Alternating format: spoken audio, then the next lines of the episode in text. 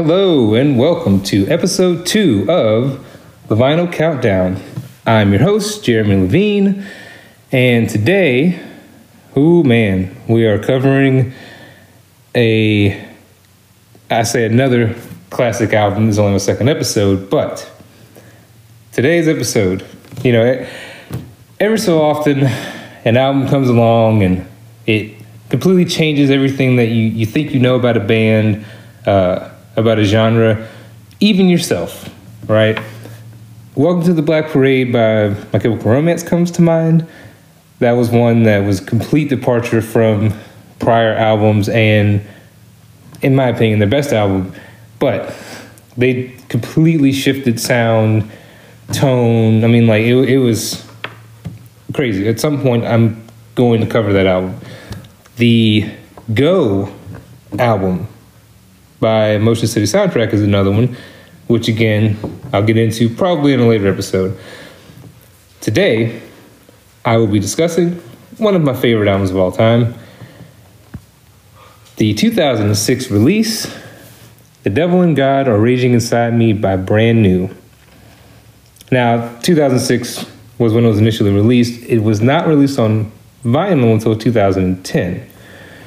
Uh, full disclosure before I get into anything at all, I am fully aware that Jesse Lacey, lead singer of Brand New, is a fucking creep. And generally generally regarded as an asshole.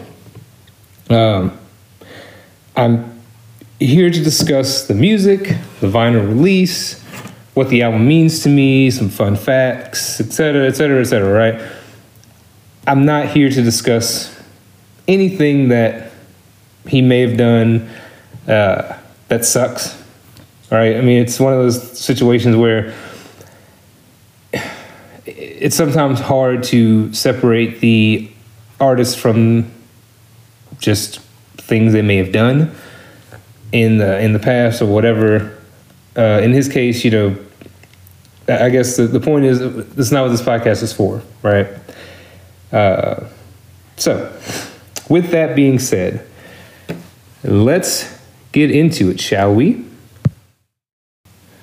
So, there are 19 total variants available on vinyl for this release. That's a lot. And I'm going to go off, uh, to list these real quick and just kind of give a, a, a overview of uh, pricing structure because they're all pretty expensive. Uh, so, first pressing, Academy Fight Song in 2010. There's a solid black. Uh, 200 of those were pressed from the web store. Web store exclusive. There was a solid purple, of which 500 were pressed through the band's web store.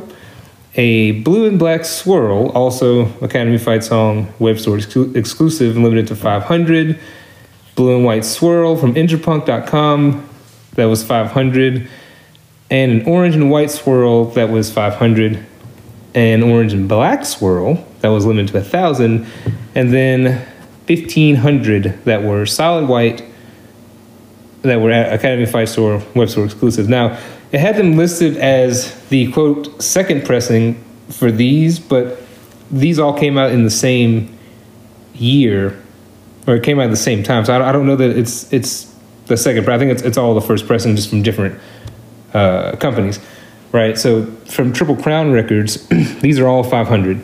There was a gold, which is a tour exclusive. Um, the red, a black and white marble, which is the variant I have, and then 3000 in solid white.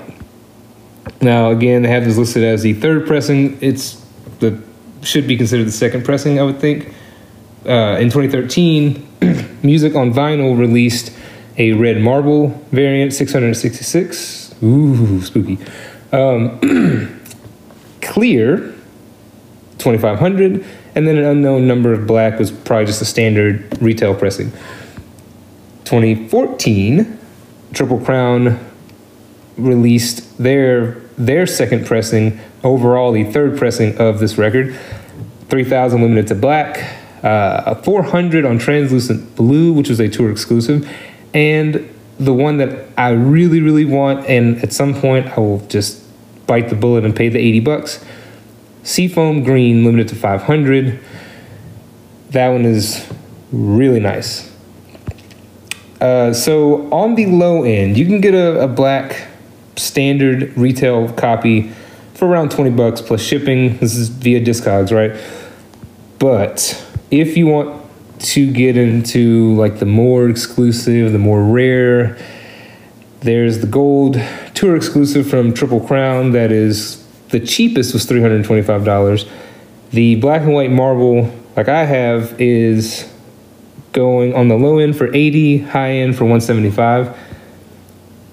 And the solid black, surprisingly, I guess because it was limited to 200 and it was the first pressing, the cheapest I could find was 200.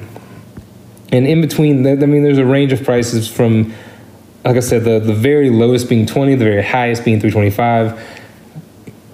It seems to be like with the Thursday record from a previous episode, there's enough available that you shouldn't have to pay two to three hundred dollars for a particular variant unless unless you really just want that color or that pressing. Uh, if you just want the record itself, just because you never had it on vinyl, you, you want it, you can pick it up for twenty bucks. Like it, it, that, that would be my suggestion. But or if you're like me, you're like you know you may already have one, and there was one in particular you really wanted, then yeah, I mean, if you want it, go go get it. Those are also available too, but you you're gonna spend at least eighty to hundred dollars, if not more. Uh, so now the the record itself, it's on 180 gram uh, white and black marbles, the one that I have. Uh, it, you know, it's it's really nice. It it holds the distinction for me being like the first marbled colored vinyl I ever bought. The the jacket is really heavy duty. Uh, includes a lot of cool pictures and some anecdotes from the band. Like uh, there's some written in about how there were I think 15 people that passed away in the the recording of this album. In the process of recording the album, they had a, a lot of people, you know, in their family, I guess, friends that passed away, and I'm, I'm sure influenced some of the songs on the record.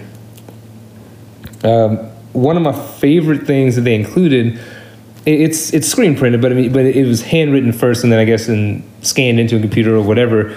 There's a handwritten lyrics sheet.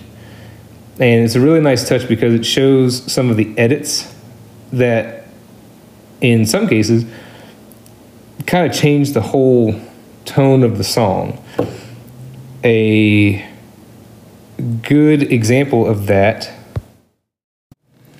the first song on the record, Sowing Season, for example, the lyrics that are on that made the album version it starts off with uh with, was losing all my friends was losing them to drinking and to driving was losing all my friends but i got them back.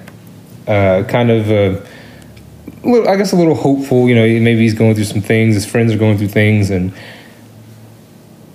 you know and, they, and they've kind of maybe figured it out and they've made up right? That's kind of the impression i get from that. But in the original lyrics he says I was losing all my friends, losing some to drinking and some to driving. I was losing all my friends. I didn't want them back. Which, again, changes kind of the tone of the song where it's not like he's saying, okay, yeah, you know, this was going on, but now things are getting better. It's more just like, I don't know, like these maybe these friends are doing things that he didn't want to be a part of, and now he's he's lost them, but he's like, I don't give a shit. Like I, I maybe I want them gone, or just a, a, way to deal with them going away, possibly dying. I, I don't know, you know, but it's it's just a it changes things in a way that it's kind of cool seeing that when you've heard it one way for so long, and then when I got this four years later, I was like, oh man, that's that's pretty cool, you know. Uh, but getting into it, you know, this this record is it's a heavy record, and I don't mean in musical style necessarily. It's like starting with you know the, the, title itself is a reference to a conversation that uh, Jesse Lacey and fellow musician Daniel Johnston had. he, uh, he, he suffers from bipolar disorder and schizophrenia. Um, and the, the devil and God are raging inside me, I think is, is from what I've read is he said that in reference to himself, you know, and it's it kind of gives you an idea of maybe it's going to have some pretty pretty heavy themes throughout the record. And you know each song is lyrically is is just heartbreaking just tugging at your heartstrings defeating maybe. I mean it's the, the review for this album in alternative press when it first came out it was probably the best description i've ever seen of this record and it kind of makes perfect sense so quote it says this album is dark difficult depressing and desolate there's no happy here it is the sound of four men hitting absolute rock bottom and desperately trying to rescue themselves through any means necessary. End quote. And goddamn, if that isn't just spot on for this entire record from start to finish. Um, and now, on to the music in all of its depressing glory. First up, sowing season. Uh, from what I read, Jesse has said before, it's a song about losing it all and figuring out how to get it all back. Uh, there are some other stories I've read that it was written about a great uncle of his that fought in World War, World War II. Uh, and, you know, I, I, don't know how, I mean, that's one of those things you, you get it on the internet and you kind of hear, but I don't, I don't know that I've ever seen it quoted directly from him. But it seems like it's one of those quotes. That, it's one of those things that came up and it was like, yeah, you know, at a show in some some show, you know, 15 years ago or 10 years ago, whatever, you know, Jesse said this, and I'm pretty sure it was about this, you know. But either way, you know, I'm just going with the most basic explanation: losing it all and getting it all back. And it was the lead single from this record, and for for good reason. I mean, it's a wonderful fucking song. It, you know, he, he's really um, real quiet, kind of a hushed tone throughout the opening verse, and builds into the the first chorus where you know it's almost like lulls you to sleep, and then it just the guitars kick in, everything just kicks in, and he just screams, just yeah, and it's it's so satisfying. It, it's it's one of those things where you can just you can just feel it. You know what I mean? It, it's it's pretty great. And there's the um, the breakdown towards the end of the song, you know, I'm just gonna put this out there. I'm a song crier. It happens. That's something that I that I do. I can't help it. This song cannot recall how many times I've just had to choke him back while listening to it. Uh, yeah, lost. Uh, I lost count. but so he says, you know, guitar, everything, everything drops out. It's just the guitar, no drums, no bass. It's just, just guitar and him singing kind of, kind of low, right? And so he says, um, "Do you miss the blend of colors she left in your black and white field? And do you feel condemned just for being there?" And then he starts to yell, "I'm not your friend. I'm just a man who knows how to feel. I'm not your friend. I'm not your lover. I'm not your family." yeah, and then it just fucking kicks back in and that part, just this, the the emotion in his voice, the passion he's singing that with and screaming it with. Again, like I say, you, you if if you don't feel something listening to that, you're possibly you're dead inside. I don't know, but either way, it's it's a wonderful start to the album. Uh, track two, Millstone, it's a song that musically, you know, it probably could have been on their on their prior album that was released in 03, uh, Deja Intendu, Intendu. I don't know. I've never, I've never known how to pronounce it because I've honestly, I've never heard anyone ever talk about the album and s- actually say the word. But musically, sure, I, I, it could have fit right in. Lyrically, however, I don't think they, had, they hadn't progressed to that point yet. You know, they, they weren't to that level of songwriting, I think, to to write a song like, like this back then. Uh, it looks like, you know, from what I've read, again, kind of researching some of the songs and the meanings, it seems to be the most accepted explanation is pretty simply one of Jesse referring to himself as the millstone that's dragging him down. He says in the chorus, you know, I'm, I'm my own stone around my neck, uh, be my breath, there's nothing I wouldn't give. And uh, he's dragging himself down, and but he's uh, he's he's changed as a person. So maybe for hopefully, hopefully for the better, I guess, to um, try to relieve you know the whole dragging himself down and, and just generally being a weight to himself. You know the the lyrics. Uh, I was the glue that kept my friends together. Now they don't talk and we don't go out. Uh, I used to know the name of every person I kissed, and now I've made this bed, but I can't fall asleep in it. Uh, I guess maybe contrary to what I just said, uh, suggests that maybe he has changed, at least in his mind, in a negative way. So, uh, you know, throughout the album, too, in this song as well, uh, I guess uh, Millstone, that's something that's mentioned in the Bible at some point. There are some religious undertones present, but none more obvious than on the next song titled Jesus. Sometimes listed as Jesus Christ on the actual record itself, I believe it just is listed as Jesus. This is an all. This is an all timer, right? Like it's it's one of their best, and it, it's just him having a pretty honest conversation about life and death and Jesus, or with Jesus, I should say, and you know he, he speaks about his fears and and you know quite frankly, I guess some of my own fears as well. You know, he says in one part, you know, I I will die all alone, and when I arrive, I won't know anyone. You know, talking about heaven, I guess, and he says, you know, oh Jesus Christ, I'm alone again. So what did you do those three days you were dead? Because this problem's gonna last more than the weekend. Uh, well, Jesus Christ, I'm not scared to die. I'm just a little bit scared of what comes after. Do I get the gold chariot? Do I float to the ceiling? Do I divide and pull apart? So, not so unknown about me is that I'm not a religious person in the slightest bit. But these questions being asked have always kind of stuck with me because it came out around a time when I wasn't so sure about that.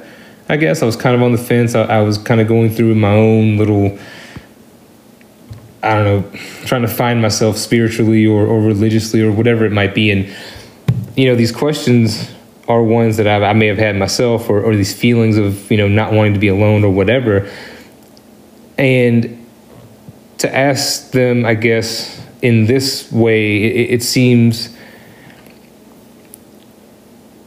it's it's just it's it's uh, it really it, it's always stuck with me because it's you know being scared to die not necessarily being scared to die because when you know you die you're dead you, you know you're gone right but it's more afraid of being afraid of the unknown and not being able to know what's going to happen when you're gone, whether it's your quote unquote spirit, if you believe that, or what the impact is going to be to your family, your friends, to, to the world around you. Like,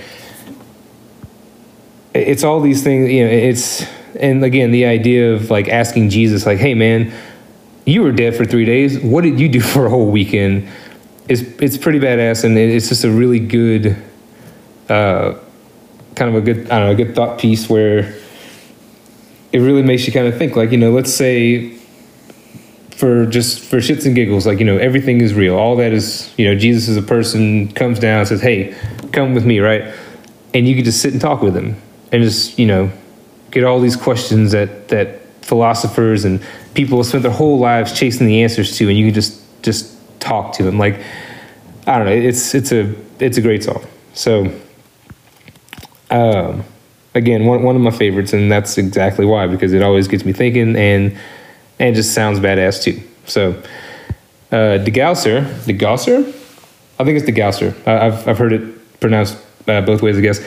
Uh, track four, my second favorite from the record. A uh, the word DeGausser refers to a device that removes a magnetic charge from something, and in this song, the word is being used to describe a relationship. He does say at one point, I've lost my charge, I've been degaussed or degaussed. Um, it's hard to hear because at that moment, he's also screaming, I can't shake this little feeling. I'll never say anything right. I'm on my own. I'll never say anything right.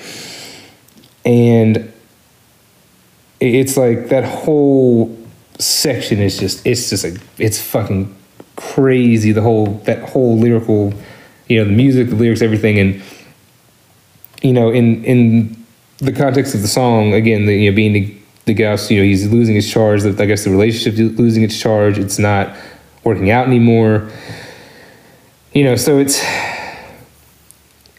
this is one of those songs that at the time i will say that i'd gone through uh, I guess a, a, pretty rough breakup. You know, it happens, whatever. I was young. Uh, you know, it sucks. Break up. And this song pretty much summed all of that up perfectly. Some of those feelings and, and just, you know, it, it's one of those ones that it doesn't, like, I don't feel that way anymore about all of that, I guess, it was so long ago. And, you know, obviously, you know, you, you move on or whatever, but the emotion of the song is still felt and still just just really just shakes me down in my core right? Like it, it's it's an incredible song. And uh you know shout out to my buddies in uh red letter reverb. They recently covered this album for a second time uh locally they, they did it from start to finish and it was incredible and uh both times both times that i saw them you know this song is when the tears started. But I will tell you this it's not where they ended. They kept going into track five, which is my favorite song, hands down, on the entire album, while also being one of the most depressing fucking songs I've ever heard. so, uh, brace yourself, I guess. Uh, so, the song is about a girl named uh, Katie Flynn, she was uh, six years old at the time. Now, this is a direct quote straight from Jesse Lacey, and uh, this is one of those ones again. It was kind of like the other one. It's like, oh, okay, I heard Jesse say this at some show, and then somebody heard it, and somebody else was like, oh yeah, yeah, yeah, you know, and then it spreads, and it's one of those things that it, it just sounds too insane to be true. But then deep dive on the internet, I ended up finding a. Uh, I found a few news articles uh, from the time when all this happened, and at one point there was a press conference that was that the the mom, the mother of the the girl, held, detailing the entire story, and basically confirming everything that had been said about it before. so, open up the quotes here. So. There was a six year old girl who was returning from a wedding on a road on Long Island, which is about a mile away from my house. This is this is Jesse speaking, by the way. It was late that night, and there was two there were two limousines following each other, and the younger girl was in the front limousine, and her mother and family were in the rear limousine. Uh, some kid, you know, I he, he doesn't really go into it here, but I had read I think his his blood alcohol level was like three times the legal limit and he had driven. He says here he got in his car and got on the exit the exit ramp of a highway and was speeding down the wrong way of the highway. And what they what he doesn't say here is that according to I guess I guess the police report and, and some of the articles I read about it, he traveled going the wrong way for like almost two miles. And you know, it's so back to the quote he didn't even see this limousine coming at him, didn't hit the brakes, he hit the limousine head on. The little girl, Katie Flynn, was decapitated. The limo driver was killed instantly. The limousine that was stopped, that was behind, stopped. The mother got out and ran to see whether she could find her daughter, and she found her daughter's head laying in the middle of the highway. So she picked it up and she sat on the side of the curb with her daughter's head on her lap while the rescue workers cut her daughter's body out of the limo. Um, so yeah, the the first verse of the song. Now I will say this: when I first heard the song, was it was already depressing. It was already like a, just a really just oh man, this seems like a really heavy song. When I found that out, though, it was, I was like, okay, that's just that's fucking horrible. But the first verse, you know, it's from the mother's perspective, and it's it's about as heartbreaking as you can imagine. The second verse is actually from the drunk driver's point of view, and you know, he says. Uh, can I get myself out from underneath this, this guilt that will crush me? And in the choir, I saw our sad Messiah. He was bored and tired of my laments and said, I died for you one time, but never again. Again, not a believer, but the idea of even the ultimate forgiver turning his back on you is very powerful and terrifying. Uh, and then at the at the end of the song, you know, it, it's it's going, it goes on for a couple minutes and kind of builds to this last section where. Uh, in the background of, this, of, of everything, it switches to the mother's perspective one last time and says, We'll never have to buy adjacent plots of earth. We'll never have to rot together under the dirt. I'll never have to lose my baby in the crowd. I should be laughing right now. And fuck me, right?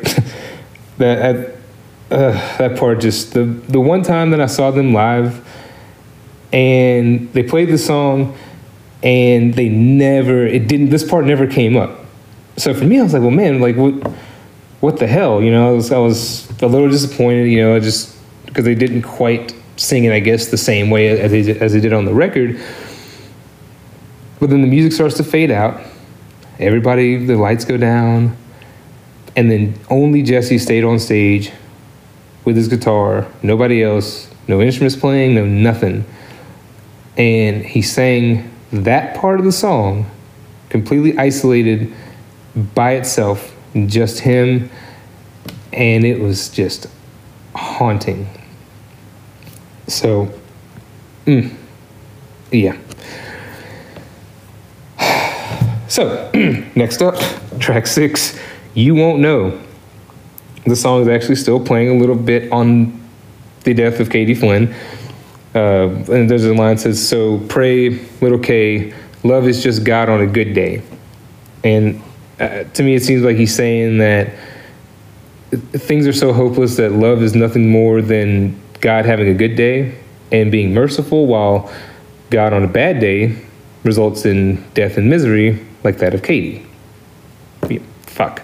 Um, that's a that's another good song. It's really high energy and it, it through the screaming, through the kind of upbeat nature of the song, it, it kind of hides that that really dark edge. But once you read the lyrics and you, you really get into it, it it's it's rough. Uh, and track seven is a mostly instrumental break. It's uh, called "Welcome to Bangkok."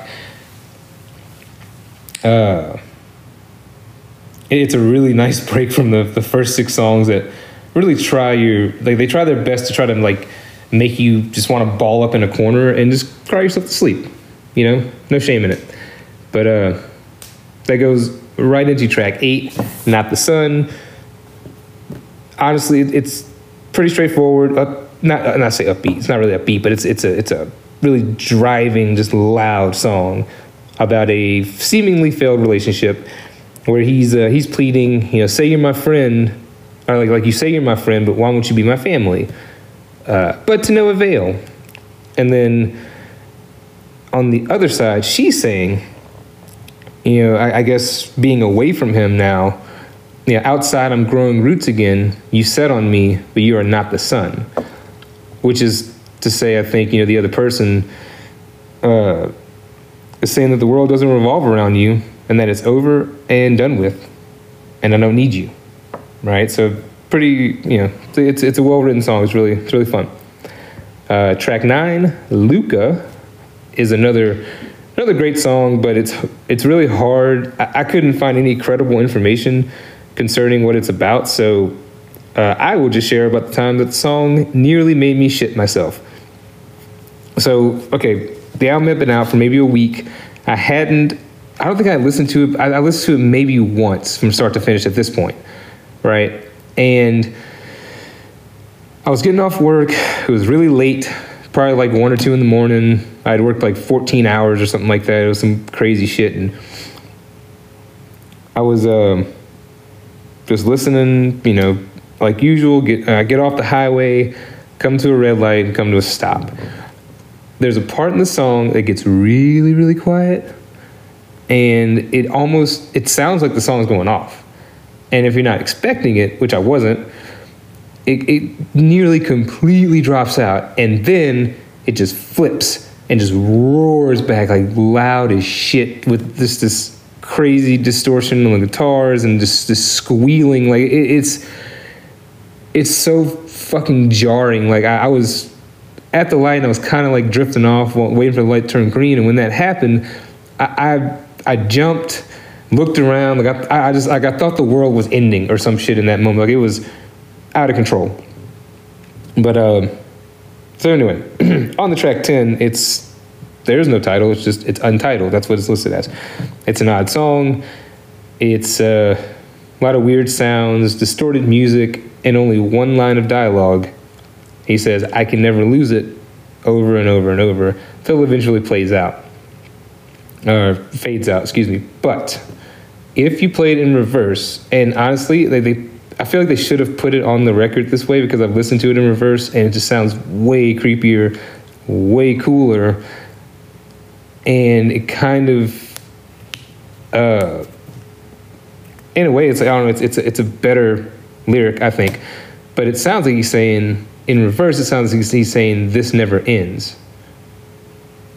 So it's like, well, what never ends? Like depression, the misery, the this you know how hard it is to, to just to live and be happy like you can i feel like you can go in much you know much more direction like much a lot of different directions with that as opposed to what they actually recorded but you know whatever the case you can look that up on youtube it's, it's really cool. Then uh, track 11 is it's, it's, it's a pretty good song. It's um it's called the the archer's bows have broken now, I've read it's about his frustration with the hypocrisy present in the Christian community. Now, not all, obviously, but apparently, you know, he has some direct connection with with that, and he's you know got some experience, I'm sure, as we all do. But um, he says, you know, great line, uh, you're beating, you're beating with the book everyone that book told you to love, and that's I mean that's pretty clear what he what he means by that. And then uh, finally, we're at the end with Handcuffs, the only song written by guitarist Vin Accardi, and honestly, my least favorite song on the album.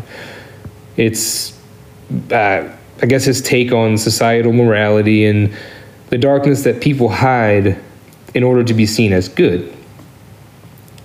I feel like it's it's in theory like that explanation. It sounds awesome in execution, it, it's just not my favorite. I, I don't know. It just it, I, I never was a huge fan of that song, and um, as a matter of fact, I, I don't know if maybe it's just it's just Vin Accardi's style of songwriting, but seemingly every song on their next album because he he they for the first time they split writing duties on the next album Daisy that came out in 2009 where Jesse wrote some songs, Vin wrote other songs, but seemingly all the songs that Vin wrote are not my favorite. Like that kind of makes that album uh, shitty. But you know, uh, I didn't. I guess I'm not gonna rate each song because I mean, as a whole, the the packaging, the record itself, uh, all the little fun things that came with the record. Uh, most importantly, the songs. It's it's a it's a five out of five. I mean, it's perfect even if you know Jesse Lacey is a piece of shit, uh, despite all of that, th- this record is a is a a game changer. It's a classic, and if you can pick it up on vinyl, cool. If for some reason you don't own it, you know obviously you can download it, iTunes, Spotify, whatever it might be, right? Uh, 100% recommend it. if you're somebody who maybe did not listen to brand new beyond maybe your favorite weapon or even Deja Entendu Entendu or whatever, then this this record is probably going to catch you off guard and you'd be like, holy shit. But I think in a good way. Uh, and with that, uh, that is my review of the vinyl and the music and everything associated with The Devil and God. I hope you enjoyed it. As of this recording, the podcast is now available on Spotify, Stitcher, Google Podcasts, Breaker, Pocket Cast, Radio Public, and Anchor, and should be it should be on Apple soon. From what I've gathered, um, it seems like it. Sometimes it can take. They say give it a week. Sometimes it can take two weeks, but um, that's the last, I guess, major platform I'm waiting on. So I'm, um, you know, pretty excited to to get the ball rolling on that and, and kind of keep doing this thing and see see where it goes. So once again, thank you for listening. I am Jeremy Levine, and this has been another episode of the Vinyl Countdown. Uh, until next time, I'll talk to you all later.